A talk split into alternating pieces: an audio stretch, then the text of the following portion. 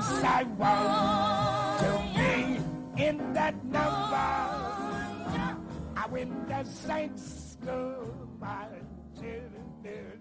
We picked Stephone Anthony. I like it. It's kind of surprising that they didn't take Kendrick's, but Anthony is bigger. Yeah, it was our original prediction that they wanted to get a bigger mic. See, like my feed is a little bit slower than yours for some reason. I like the pick. Stephone Anthony, 6'2", 240, and he's a real. Wasn't he the captain of the defense? Yeah, he's a super athlete. There's a lot to like about Stephone Anthony. And he was, wasn't he your number one guy whenever we first started? Yeah, because I looked at the scheme fit, and I know we needed to get a bigger linebacker there. You know, you have linebackers that you asked to, because they play in a 3-4 scheme, you ask them to take on guards, but also he plays the seam. He plays as a Mike better because he drops it. He has the size to cover tight ends and the speed. And I know people were looking at Ellaby and thinking Ellaby would be a Mike, but Ellaby doesn't drop in the coverage as well and doesn't cover down the seam as well. And he's better on running backs. He was more of a weak side linebacker when he played with Ray Lewis. And I remember in the Super Bowl, a couple of the plays he made was on running backs in the open field. He can cover running backs, but dropping with tight ends wasn't one of his specialties. And you can see Stephone Anthony doing that on film. All right, so we've hit on our positions. You know, we hit offensive tackle and linebacker. The next big thing, or inside linebacker, we're still looking for that wide receiver, the deep threat, and that pass rusher, and the big pass rusher.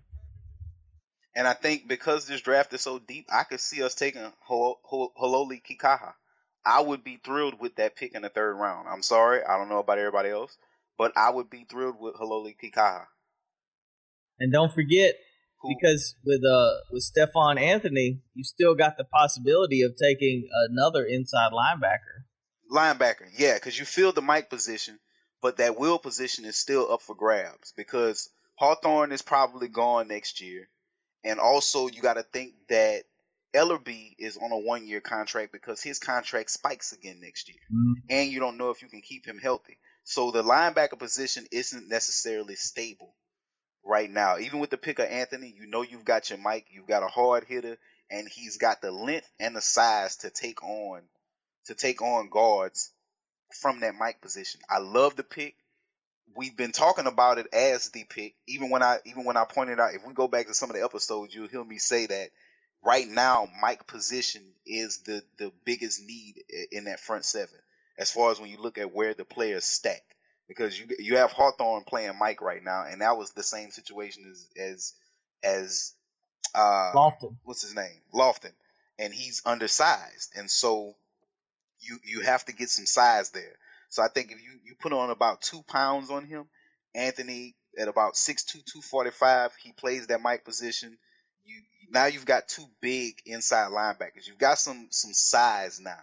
You know, Sean has been preaching about getting bigger and stronger as a team. And so big people beat up little people. And Anthony is definitely an upgrade from what we've had at the Mike position. He's big people. I like the pick. I love the pick. I like the pick. You know, I don't think he's as instinctual yet. But as far as seeing and reacting, he sees and reacts very well. You know, some linebackers see and react. Some linebackers have instinct. If you can ever get him to the point where he's able to have the instincts to know the play and see and react all at the same time, he's going to be dominant. But right now, you can tell that he kind of flows, and once he makes up his mind where he wants to go, he's there. Whereas I called him the complete opposite of Bernardrick McKinney. McKinley sees the play happening, can get everybody lined up, but he's sluggish getting there. Very, very sluggish getting to the point. He makes up his mind, but he's not agile. Anthony is actually very agile for his size. So I'm excited about that pick. Yeah, we're on board with this one. We were a little bit thrown off by Andrus Peat because he was so. I kind of got tunnel vision with Lael Collins until the last, yesterday. I was like, that's our guy. Collins likely, he could have possibly been the pick had this whole issue not happened. That's crazy. I think this coming out when it did hurt him, oh my gosh, so much. Like, I think he could have possibly been the pick. We spent a lot of time at the LSU Pro Day. He could have possibly been the pick. You also have to think another guy that I like at that pick is Daniel Hunter. Now that they've got their inside linebacker, they've gotten the guy, the offensive lineman. Whether they're going to play him at guard or not, we don't really know yet. But we know we got that number 3 tackle. The next thing on our list, what's the next biggest need? We in 2 years we're going to need a defensive tackle. Oh, here comes New England's pick. It's going to finish. Yeah, up. See, the Patriots took Malcolm Brown, and that makes sense for them. Yeah, it does. They needed after losing Wilford. That made a lot of sense for them. That's a good value, too. Malcolm Brown's a player.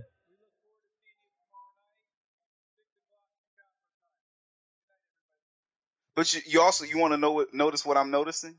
What's that? The Saints are actually getting away from the metric picks.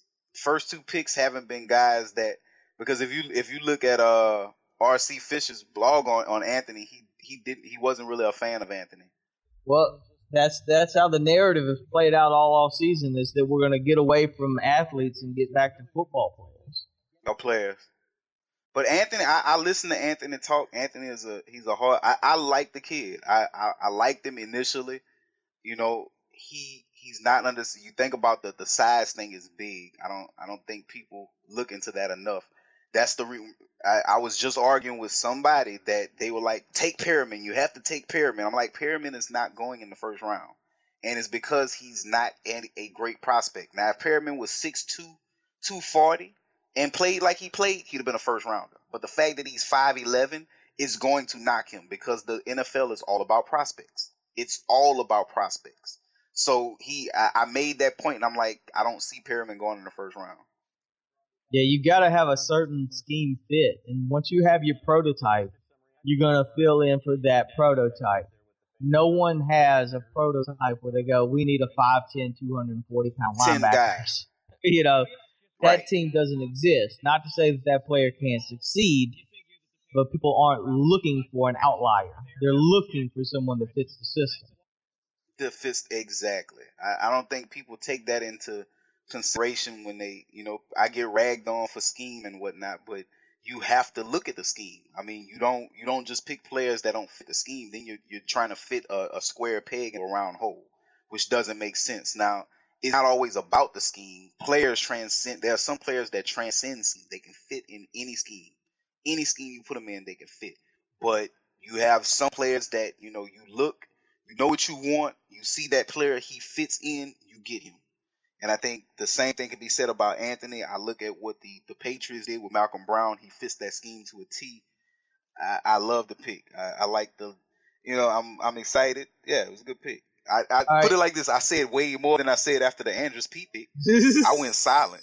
I was like, I scrambling for answers. I think I just went, oh. I think it's like, we were really like, whoa, what, Pete? Why? And I said it right before the pick. I was like, it would be funny as hell if the Saints pick Andrus Peat. The Saints obviously have more information than any draft person whatsoever. So if they say Andrus Peat is a prospect, you kind of got to go, all right, they did the homework. It's hard to grade a pick.